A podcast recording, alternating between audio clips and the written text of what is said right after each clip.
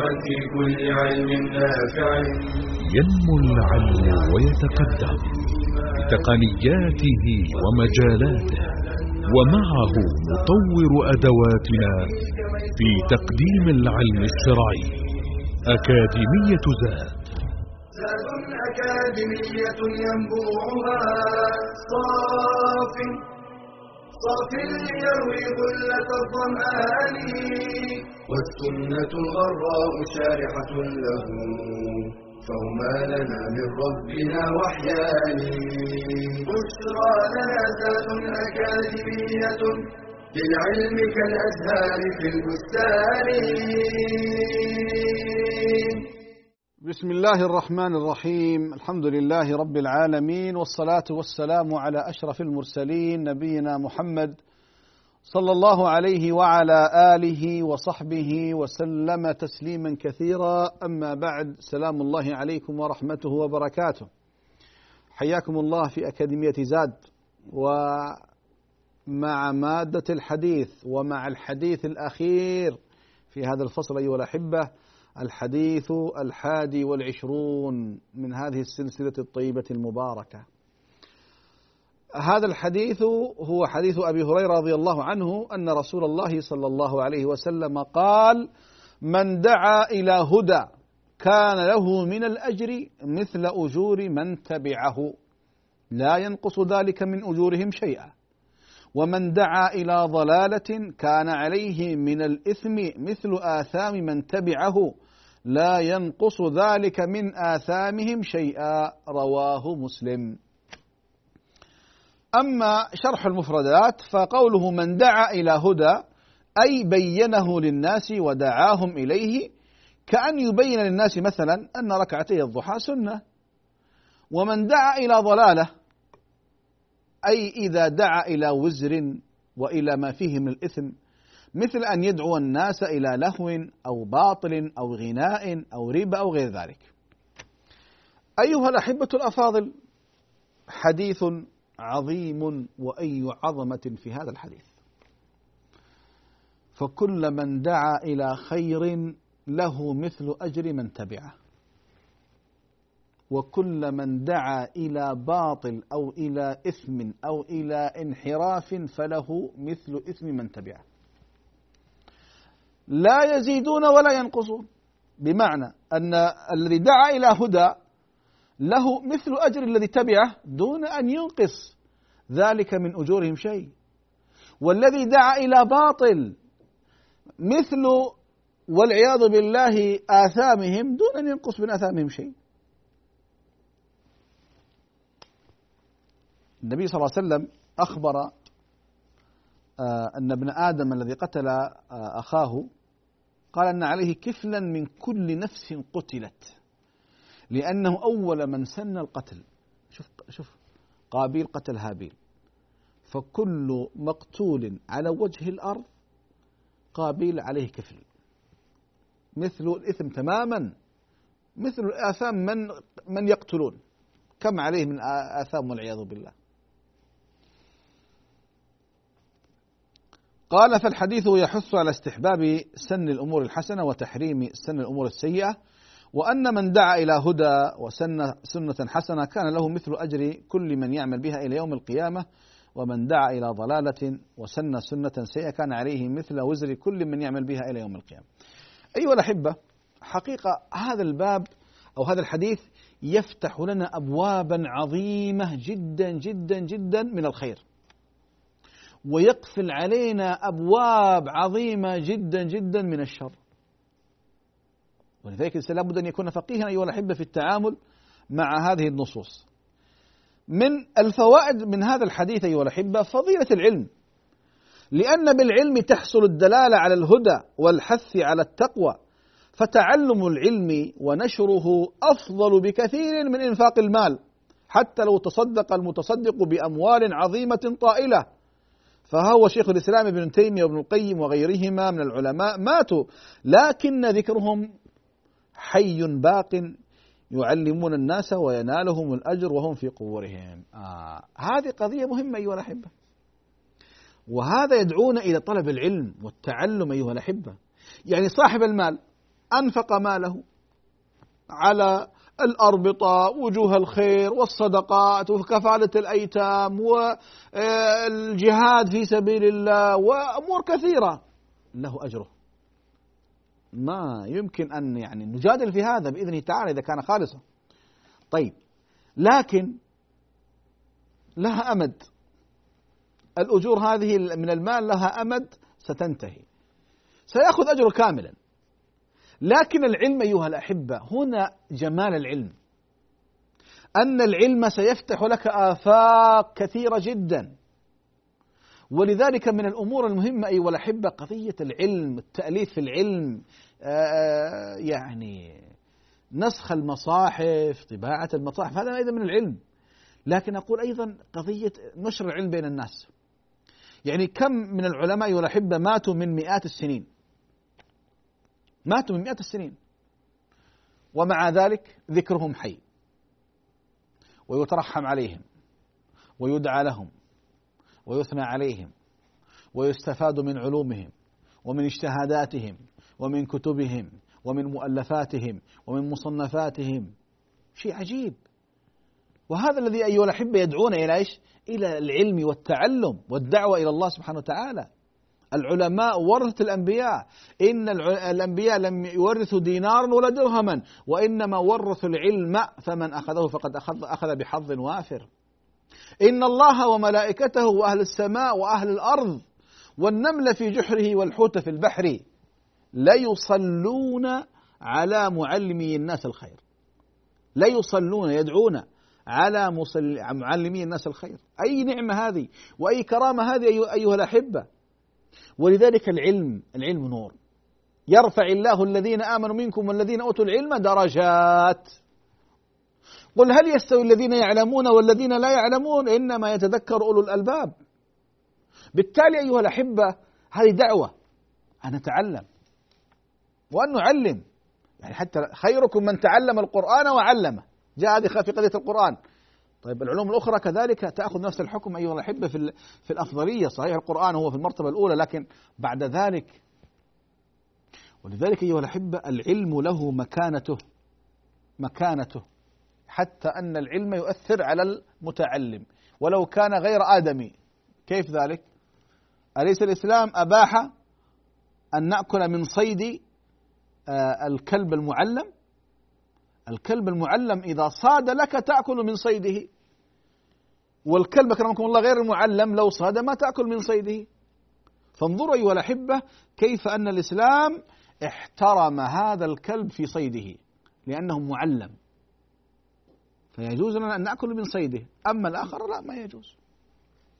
مع أن هذا نجس وهذا نجس. فإذا كان العلم أثر في هذه الحيوانات النجسة. فكيف يؤثر وتأثيره في بني آدم؟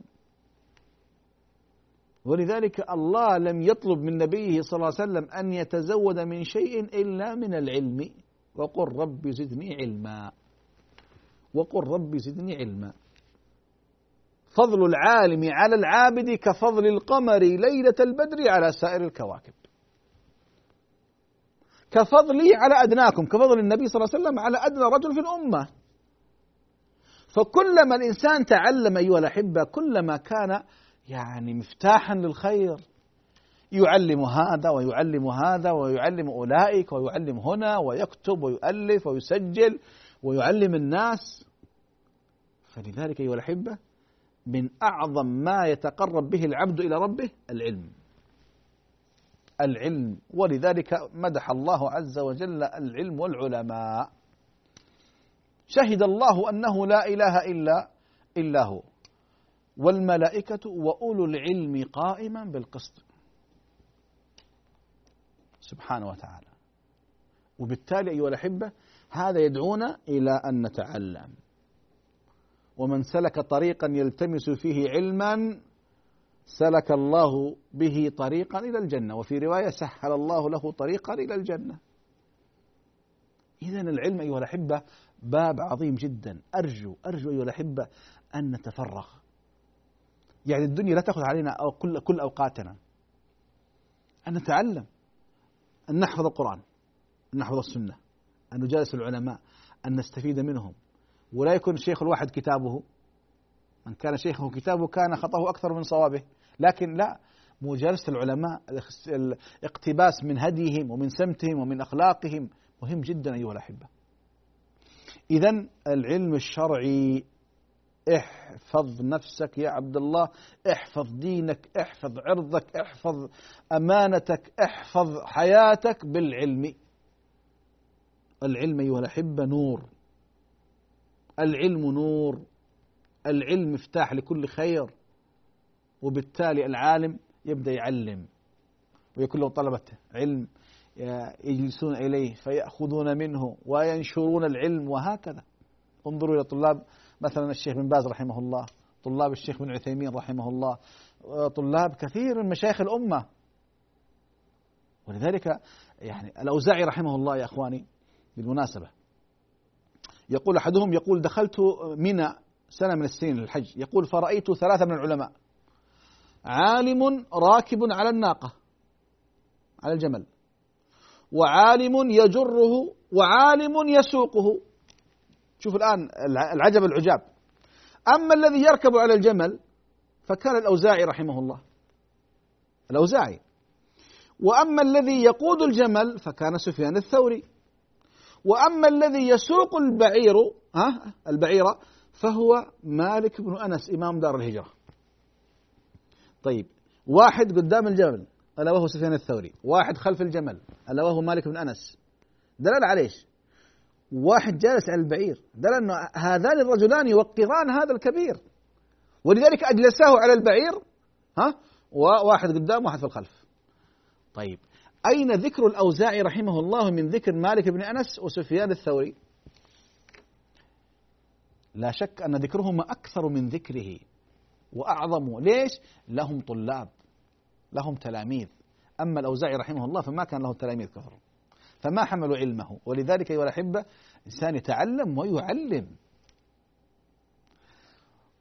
يحيى بن معين رحمه الله رأى أحمد بن حنبل رحمه الله يمشي بجانب الشافعي. الشافعي راكب على حمارته على حمارته وأحمد بن حنبل يمسك خطام الحمار ويمشي بجانب الشافعي.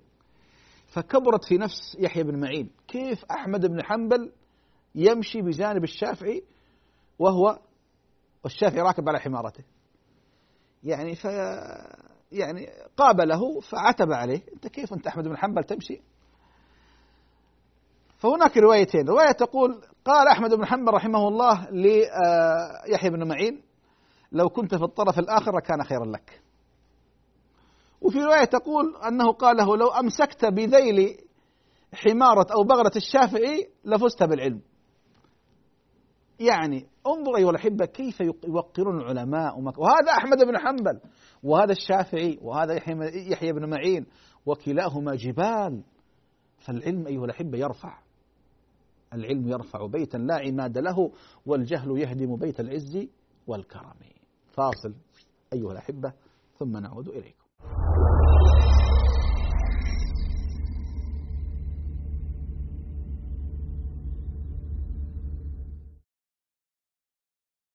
حرص الإسلام على زرع المحبة والود بين المسلمين وعلى اقتلاع أسباب التباغض والشحناء من بينهم. ومن المعاملات التي تورث التباغض بين المسلمين بيع المسلم على بيع أخيه أو شراؤه على شراء أخيه. لذلك نهى عنها الرسول صلى الله عليه وسلم فقال لا يبع بعضكم على بيع أخيه والشراء مثل البيع فيحرم شراء المسلم على شراء أخيه ومثال البيع على البيع اشترى زيد من عمرو سيارة بعشرة آلاف فذهب رجل إلى زيد وقال له أنا أعطيك مثلها بتسعة أو أعطيك أحسن منها بعشرة أو أبيعك مثلها بعشرة فهذا بيع على بيع المسلم لا يحل. مثال الشراء على الشراء باع زيد لعمر سلعة بتسعة فجاء آخر وقال للبائع بعتها على فلان بتسعة. قال نعم. قال أنا أعطيك فيها عشرة. أو بعها لي أنا بتسعة ودعك منه. والراجح أن البيع على البيع حرام سواء كان ذلك في زمن الخيار أو بعد تمام البيع لأنه مما يورث الشحناء والبغضاء بين المسلمين.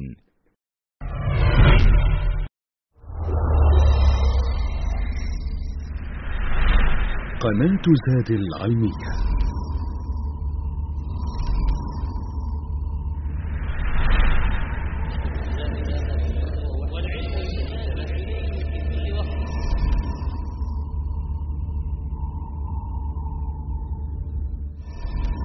والآن على قمر سيل سات عرب سات عبر التردد التالي.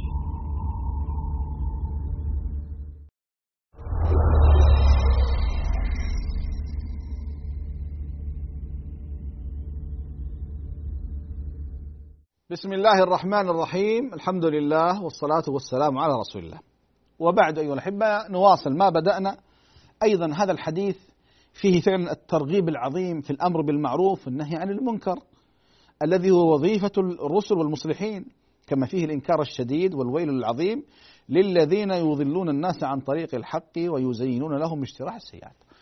أحبتي في الله فعلا قضية الأمر بالمعروف والنهي عن المنكر من أعظم القضايا في ديننا كنتم خير أمة أخرجت للناس تأمرون بالمعروف وتنهون عن المنكر وتؤمنون بالله. ولتكن منكم أمة يدعون إلى الخير ويأمرون بالمعروف وينهون عن المنكر وأولئك هم المفلحون. ولذلك هذا الحديث يعطينا تحفيزا ودعما ودافعا أن نكون من الآمرين بالمعروف والناهين عن المنكر. تأمر بمعروف فيتبعك الناس فلك مثل أجر من تبعك. ترى منكرا فتنكر هذا الأمر وتردع الناس عنه وتزجرهم فكل من امتثل أمرك فلك مثل أجره. يا أيها الأحبة ديننا دين الإصلاح. قبل أن يكون دين صلاح لا شك أن الصلاح مطلب لكن المطلب الأعظم الإصلاح. ولذلك وما كان الله آه، أعوذ بالله من الشيطان الرجيم ذهبت الآية لكن تأتي إن شاء الله. قضية الإصلاح. وما كان ربك ليهلك القرى بظلم وأهلها مصلحون. ما قال صالحون. وما كان ربك ليهلك القرى بظلم وأهلها إيش؟ مصلح. مصلحون. ليس صالحون. ولذلك المسلم أيها الأحبة مطالب بأن يكون آمرا بالمعروف ناهيا عن المنكر ناصحا للناس معلما للناس. هكذا كان صلى الله عليه وسلم. هكذا كان الأنبياء أيها الأحبة. فالقضية مي قضية صلاح ذاتي بس. الصلاح الذاتي مطلب. مطلب مهم. والمطلب الأعظم أن تكون صالحا مصلحا. صالحا مصلحا. ومن أحسن قولا ممن دعا إلى الله وعمل صالحا وقال إنني من المسلمين. وهذا أيضا يقودنا إلى أهمية الدعوة إلى الله أيها الأحبة. الدعوة إلى الله سبحانه وتعالى. فالأمر بالمعروف والنهي عن المنكر هو من وسائل الدعوة. ولذلك هذه الأمة أمة الأمر بالمعروف والنهي عن المنكر. النصوص الواردة في هذا في هذه القضية نصوص كثيرة جدا. والنبي صلى الله عليه وسلم أيضا حفز الأمة فقال من رأى منكم منكرا فليغيره بيده فإن لم يستطع فبلسانه فإن لم يستطع فبقلبه وذلك أضعف الإيمان ينبغي أيها الأحبة فعلا أن ننتبه لهذه القضية وأن نكون فعلا مصلحين صالحين آمرين بالمعروف ناهين عن المنكر. يا إخواني هذا عمل الأنبياء. ولذلك من استمع إلى كلامك فعمل صالحا فلك مثل أجره. من استمع إلى كلامك فترك منكرا فلك مثل أجره. وبالتالي النبي صلى الله عليه وسلم يعني ما ترك لنا يعني عذرا. إما بيدك إما بلسانك إما بقلبك. لكن تقف موقفا سلبي من المنكرات لا. لا انتبه. سيسألك الله عز وجل. سيسألك الله. لماذا لم تأمر ولم تنهى؟ يا رب استحيت من الناس؟ لا لا. تستحي من الله قبل الناس. وأيضا لما نقول هذا الكلام أيها الأحبة كما قال شيخ الإسلام رحمه الله ليكن أمرك بالمعروف بالمعروف ولا يكن نهيك عن المنكر بالمنكر. لكن نحن أمة الإسلام أمة الهداية، أمة الدعوة، أمة الأمر بالمعروف، النهي عن المنكر. هذه قضية مهمة. بعض الناس هكذا أيها الأحبة عنده صلاح في ذاته لكن ما عنده إصلاح لغيره. يرى أهل الشر أهل المنكر أهل الباطل ومع ذلك لا ينصح ولا يأمر ولا ينهى.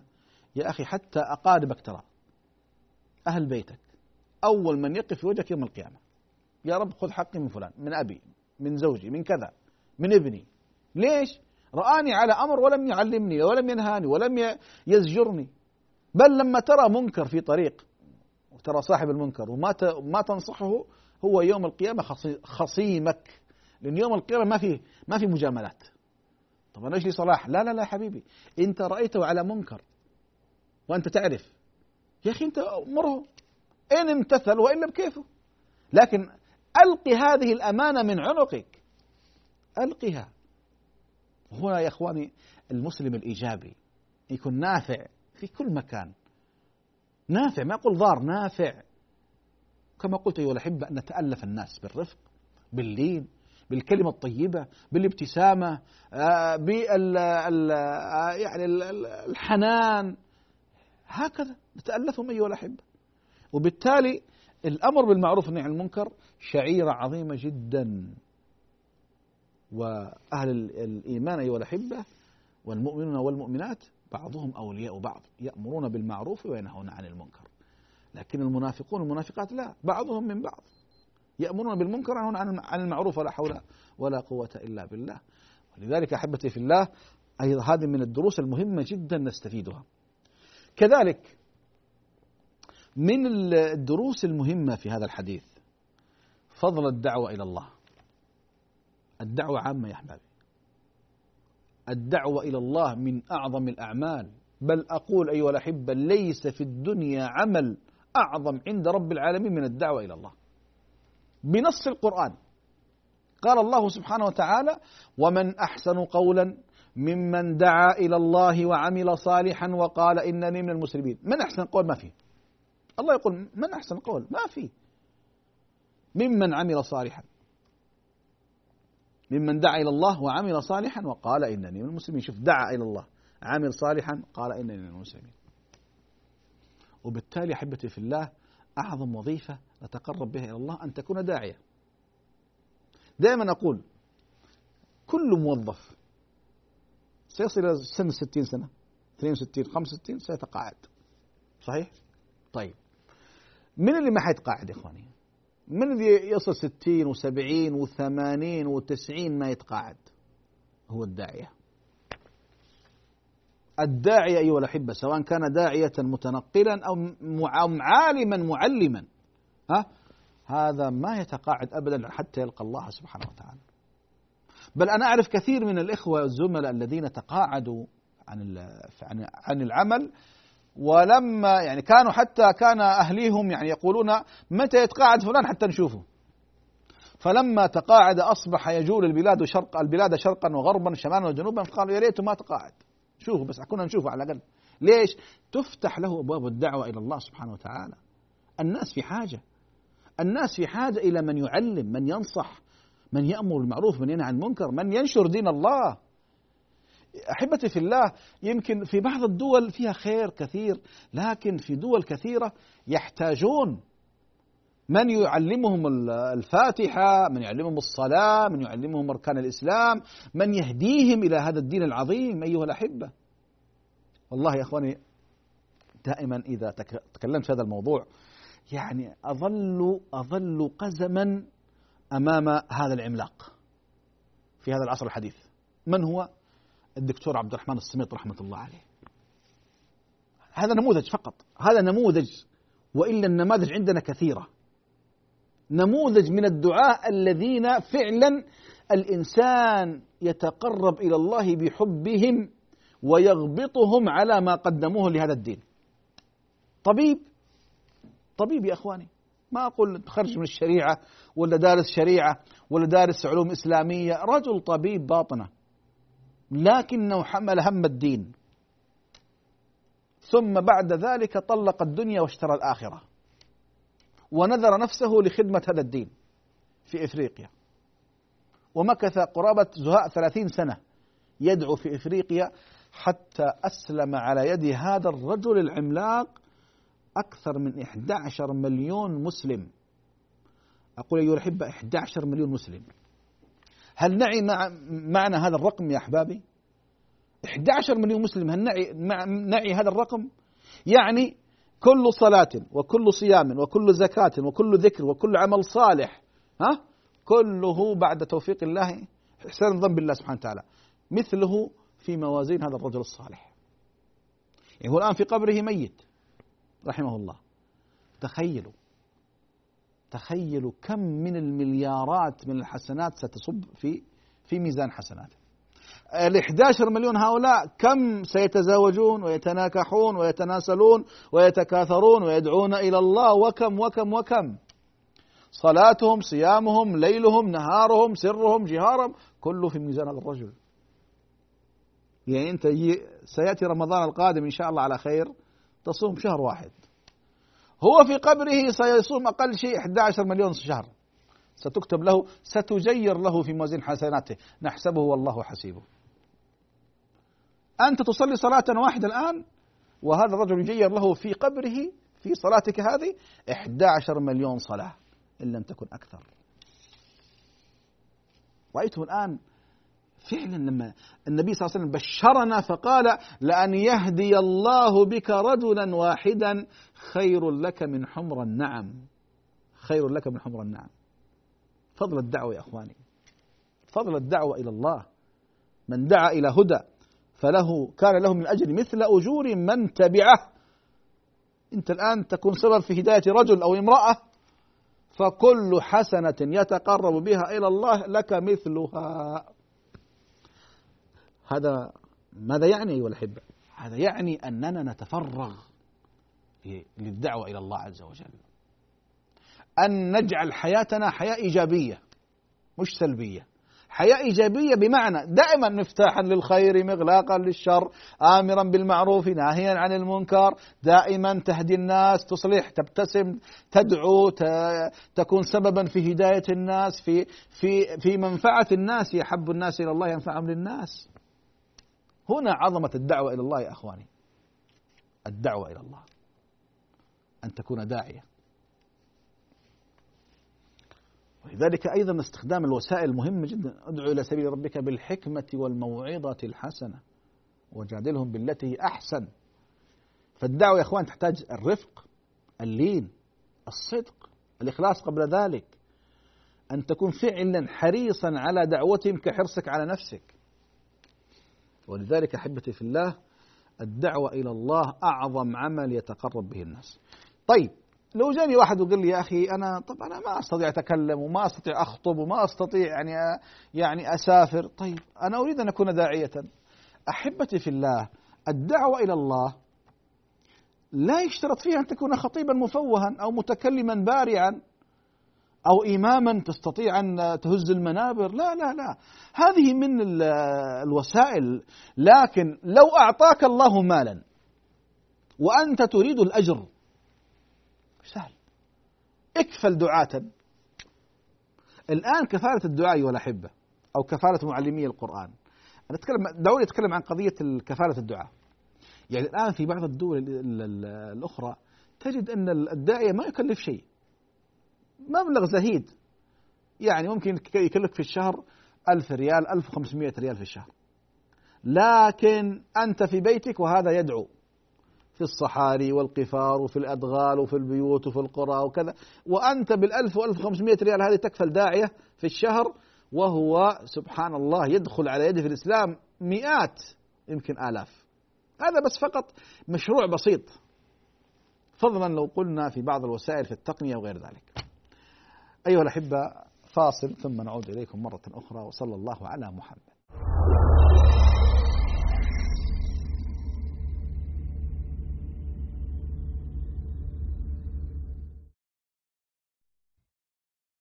للسفر فوائد عديدة وآثار حميدة.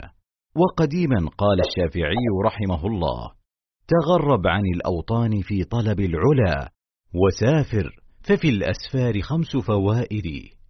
تفرج هم واكتساب معيشة وعلم وآداب وصحبة ماجدي وينبغي للمسافر أن يحرص قبل سفره على أمور منها. صلاح النية بالسفر بأن يكون لطاعة أو أمر مباح أن يستخير ويستشير. التوبة وقضاء الدين والتحلل ممن أساء إليهم. ألا ينسى نفقة أهله. أن يختار الرفقة الصالحة في السفر أن يودع أهله وجيرانه وأصدقاءه ويستحب السفر يوم الخميس إن تيسر له وأن يبكر في الخروج لأنه صلى الله عليه وسلم كان يحب أن يخرج يوم الخميس وقد دعا لأمته بالبركة في بكورها ويبتدئ بدعاء السفر عند ركوبه وسيلة سفره من سيارة وطائرة وغيرها. فعن ابن عمر رضي الله عنهما أن رسول الله صلى الله عليه وسلم كان إذا استوى على بعيره خارجا إلى سفر كبر ثلاثة ثم قال سبحان الذي سخر لنا هذا وما كنا له مقرنين وإنا إلى ربنا لمنقلبون. اللهم إنا نسألك في سفرنا هذا البر والتقوى ومن العمل ما ترضى. اللهم هون علينا سفرنا هذا واطوي عنا بعده اللهم أنت الصاحب في السفر والخليفة في الأهل. اللهم إني أعوذ بك من وعثاء السفر وكآبة المنظر وسوء المنقلب في المال والأهل. كما يستحب له السرى وهو سير المسافر آخر الليل. لقوله عليه الصلاة والسلام عليكم بالدلجة. فإن الأرض تطوى بالليل وينبغي أن يكون الذكر صاحبا له وأنيسا والدعاء قرينا له وسميرا فهو مظنة الإجابة. وإذا أشرف على قرية أو بلدة دعا قائلا اللهم إني أسألك خيرها وخير أهلها وخير ما فيها وأعوذ بك من شرها وشر أهلها وشر ما فيها. وإن نزل منزلا دعا وقال أعوذ بكلمات الله التامات من شر ما خلق فإنه لا يضره شيء حتى يرتحل من منزله ذلك. وينبغي للمسافر أن يحرص على الأذان والإقامة والإتيان برخص السفر كقصر الصلاة الرباعية ركعتين وكذا الجمع إذا كان سائرا فإن كان نازلا في مكان فالأفضل الصلاة على وقتها قصرا ويجوز له الجمع ويستحب له ألا يطيل في السفر وأن يعجل إلى أهله إذا قضى حاجته فإن عاد من سفره ودنا من بلدته قال آيبون تائبون عابدون لربنا حامدون.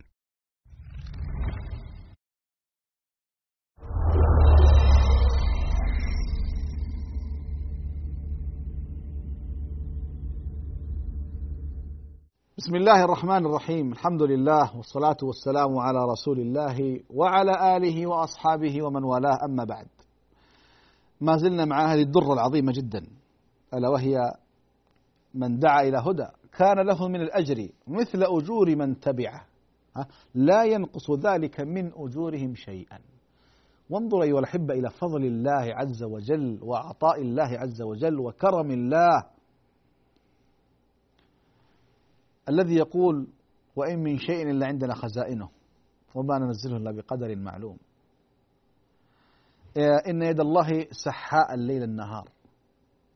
فانظروا أيها الأحبة كيف فضل الله علينا. أنت تدعو فيستجيب.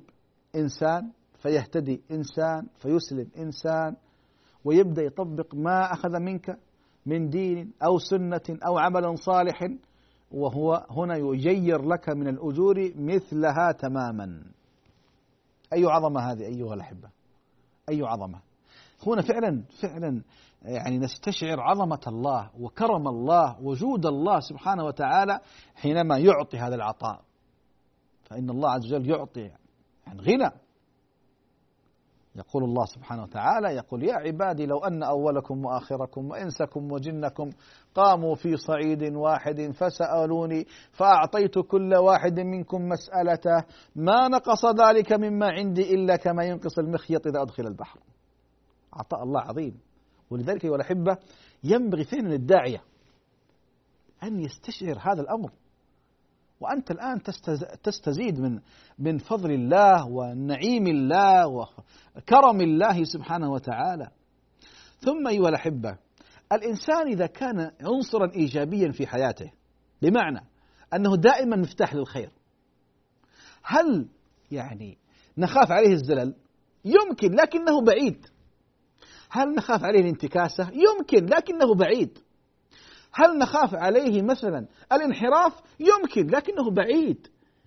لكن ذاك الذي تجرع على الذنوب والمعاصي وربما إنسان سلبي في حياته وربما هو إنسان يعني إنسان صالح في حياته غير مصلح لغيره. سيكون أقرب إلى الفتنه من هذا من الأول. لماذا؟ لأن الأول يد عليا الثاني يد سفلى واليد العليا خير من من اليد السفلى. وبالتالي أيها الأحبة الإنسان حينما يكون داعية إلى الله سبحانه وتعالى فإنه بإذن الله هو في منأى في منأى وفي بعد عن الفتن عن الشر عن الانتكاسة عن الانحراف عن عن البلاء العظيم الذي قد يكون سبب في أمور لا تحمد عقباها. أما الإنسان الصالح في نفسه فهو عرضة. عرضة. لأنه فقط هو صالح في نفسه لكن قد يفتن في أي لحظة. لكن هذا الذي هو يد عليا تعطي وتعطي وتدعو وتأمر وتنهى وتنصح. هذا الأصل والأصل إن شاء الله بعد توفيق الله عز وجل أنه من أبعد الناس عن الفتن أو الابتلاء والعياذ بالله. إذا عندنا هذا الباب العظيم باب الخير. أعجبني آه، أحد الدعاة يحب دائما أن يعلم سورة الفاتحة للأطفال الصغار. فلما سئل لماذا؟ قال لأن سورة الفاتحة تبقى معه حتى يلقى الله حتى يموت. شوف كيف الذكاء الذكاء. سورة الفاتحة تبقى معه حتى يموت. يمكن أي سورة ثانية يعني قد لو صلى أي صلاة يقرأ في سور متنوعة لكن يجب عليه أن يقرأ سورة الفاتحة. فمن فقه الرجل أنه يعلم الأطفال الفاتحة لأنهم سيظلون يقرؤونها يوميا إلى أن يلقوا الله عز وجل. انظروا إلى الفقه. وكذلك الفقه أيها الأحبة يجب أن يكون معنا حتى في الدعوة إلى الله سبحانه وتعالى. كيف تكسب أكثر أجرا بأقل جهدا؟ يعني مثلا أنا يعجبني بعض الناس عنده ذكاء في استخلاص استخلاص الحسنة. تمشي في طريق تجد لوحة. لا تنسى ذكر الله. قد يكتب في سيارته في مؤخرة السيارة لا تنسى ذكر الله. أكثر من ذكر الله أكثر من الصلاة على رسول الله. لا إله إلا الله محمد رسول الله. سبحان الله والحمد لله. فتجد هنا حسنات تتكاثر وتذكير. حدثني أحد الدعاة بقصة جميلة. أن رجلا كان في ألمانيا ثم كان في طريق فوجد لوحة كبيرة عليها دعاية لأحد الكفرات للسيارات. لوحة كبيرة. فبدأ يفكر كيف كيف يمكن أن يخدم الإسلام من هذه اللوحة. فوضع لوحة صغيرة بجانبها. إذا أردت أن تعرف شيء عن الإسلام فاتصل على الرقم الفلاني. وبدأت الاتصالات تنهل تنهل عليه. وبدأت الاتصالات تنهل وتنهل. وبدأ الناس يسلمون وبدأ الناس يكثرون وبدأ الناس الكلام ده قديم. يقول أسلم على يده في سنة واحدة 120 ألف مسلم ومسلمة. 120 ألف مسلم ومسلمة. تليفون بسيط. وفتح مركز إسلامي كبير في تلك المنطقة وأصبحت منارة. انظروا أيها الأحبة كيف المشاريع العملاقة تبدأ بمجهود صغير. أيضا حدثني أحد الإخوة أن صاحب تاكسي. صاحب تاكسي. يدعو إلى الله كل يوم بريال واحد. قالوا كيف؟ إذا صلى في مسجد وجد إعلان عن محاضرة. ذهب فصورها بريال واحد عشرين صورة. وهو بسيارته كلما مر عند مسجد صلى علق هذه الورقة. وكلما ذهب إلى مسجد علق هذه الورقة. بدأ يحمل هم الدين. القضية حمل هم يا أخواني. يعني إيش ماذا عنده؟ هذا صاحب تاكسي. لكن يحمل هم الدين. رجل آخر يحمل هم الدين. كتب في مؤخرة السيارة إذا أردت أن تعرف شيء الإسلام فأوقفني. فكلما مشى ضرب له واحد ما نسميه بالمنبه فوقف. إيش مسوي الأخ؟ مقسم شنطة السيارة الصندوق الخلفي للسيارة. أقسام وكل قسم كتب بلغة محددة. فيسأله أنت آه، ما ما ما هي لغتك؟ فيقول كذا فيعطيه كتيب يعطيه شريط يعطيه كذا ثم يمضي. يحمل هم الدين يحمل هم الدين. يحمل هم الإصلاح هم الدعوة إلى الله سبحانه وتعالى. أيهما هذا؟ أم ذلك الذي والعياذ بالله يحمل هم الإفساد؟ بعض الناس أيها الأحبة والعياذ بالله بلي بانتكاسة الفطرة. يعني هو دائما مفتاح للشر يبحث كيف يؤذي الناس. يلهي الناس. يحرف الناس. ينشر البلاء. ينشر الخبائث. ينشر المحرمات. يدعو إلى الفواحش. نعوذ بالله. هذا كيف يلقى الله سبحانه وتعالى؟ كيف يلقى الله سبحانه وتعالى؟ أنا مما قرأت وتألمت أن شابا اشترك في أحد المواقع العالمية ودفع اشتراك لمدة سنتين ووضع عدة أرقام. وهذه المواقع ترسل صور إباحية أكرمكم الله والملائكة. ترسل صور لعدة مواقع لعدة أرقام وضعها هو. ولمدة سنتين. المشكلة أن هذا الشاب توفي. مات. أحد أولئك الشباب الذين كانوا يعني تأتيه صور تأثر من هذا وحاول يتصل بهذا الموقع يوقف هذه هذه العملية يوقف هذا البلاء ما استطاع. وما زال ذلك الموقع يرسل ويرسل وهذا في قبره. يعني كارثة. يعني إنسان يموت ويبدأ عداد الحسنات يشتغل ويزيد وإنسان يموت وعداد السيئات يزيد. أنا وأنت أيها الأحبة نحن ماذا نتمنى؟ نتمنى عداد الحسنات يزيد أيها الأحبة. ولذلك لا بد أيها الأحبة أن يكون لنا أن يكون لنا يعني فعلا مشاريع نموذجية لاستمرار العمل حتى لو بعد الموت ومشاريع عالمية بحيث أن الإنسان حتى لو مات أو صابه أمر الحسنات تظل تشتغل. قضية الأوقاف أيها الأحبة. يعني مسألة مهمة. يعني هذه مسألة ذكرها المصنف هنا أنه بعض الناس يقول لك يا أخي أنا أريد مثلا أن آخذ عمرة للرسول صلى الله عليه وسلم. عمرة للرسول؟ ما يجوز. تقولي ليش ما يجوز؟ لأنه بكل بساطة يا حبيبي أيها العبد أن كل حسنة في هذه الأمة مثلها في موازين رسول الله صلى الله عليه وسلم. نعم. فأقول يقول هنا يتبين خطأ. يمكن لو قلت يعني ما يجوز فيه تعدي لكن هذا خطأ. لأنه أصلا بدعة وهذه البدعة ما تجوز. لأن كل ثواب في هذه الأمة مثله في ميزان النبي صلى الله عليه وسلم. الصحابة رضوان الله عليهم ما سمعنا أن أحد فيهم اعتمر عن رسول الله أو حج عن رسول الله أو فعل شيئا وأهداه لرسول الله. لا لا.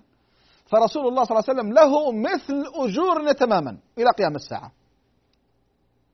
إذا فلو كان إهداء العمل صحيحا لسبقنا إليه من هم أعظم حبا لرسول الله صلى الله عليه وسلم وهم الصحابة والتابعون والأئمة من بعدهم وهذا لم يفعلوا آه، أيضا أيها الأحبة من الأمور التي ذكرها ذكرها ونبه عليها المصنف قضية إحياء السنن الميتة. في سنن ميتة نعم. في سنن مهجورة. سنن مهجورة أيها الأحبة ثابتة عن رسول الله صلى الله عليه وسلم. فدوري ودورك ودور كل داعية أن نحيي هذه نبثها في الأمة من جديد.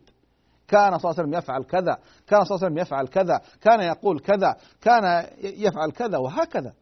فأيها الأحبة فعلا نحتاج أن نعيد من جديد هدي رسول الله صلى الله عليه وسلم في الأكل وفي الشرب في المتاع في السفر في في الحضر في في الليل في النهار في جميع أعمالنا. أيها الأحبة نحتاج فعلا أن أن نحرص على هذا. كذلك أحبتي في الله أن ننتبه من قضية البدع سواء المحرمات ونشرها ما يجوز والبدع والمحدثات أيضا ما يجوز ولا نبهنا قبل الآن أيها الأحبة قضية ما اسم بعض الناس يقول لك هذه السنة آسف بدعة حسنة. لا ما في بدعة حسنة. ما ما في شيء اسمه بدعة حسنة. البدعة بدعة والسنة سنة. لكن سميت بدعة تجوزا في زمن عمر لأن عمر رضي الله عنه جمع الصحابة على أمر كان النبي صلى الله عليه وسلم يفعله. فقالوا البدعة قال نعمة البدعة هي. فإذا كانت لها أصل في الدين فما تسمى بدعة. وإن سمى بعضهم بدعة فلكنها ليست بدعة. وهناك أيضا من السنن أيها الأحبة أن الإنسان يعمل عملا صالحا.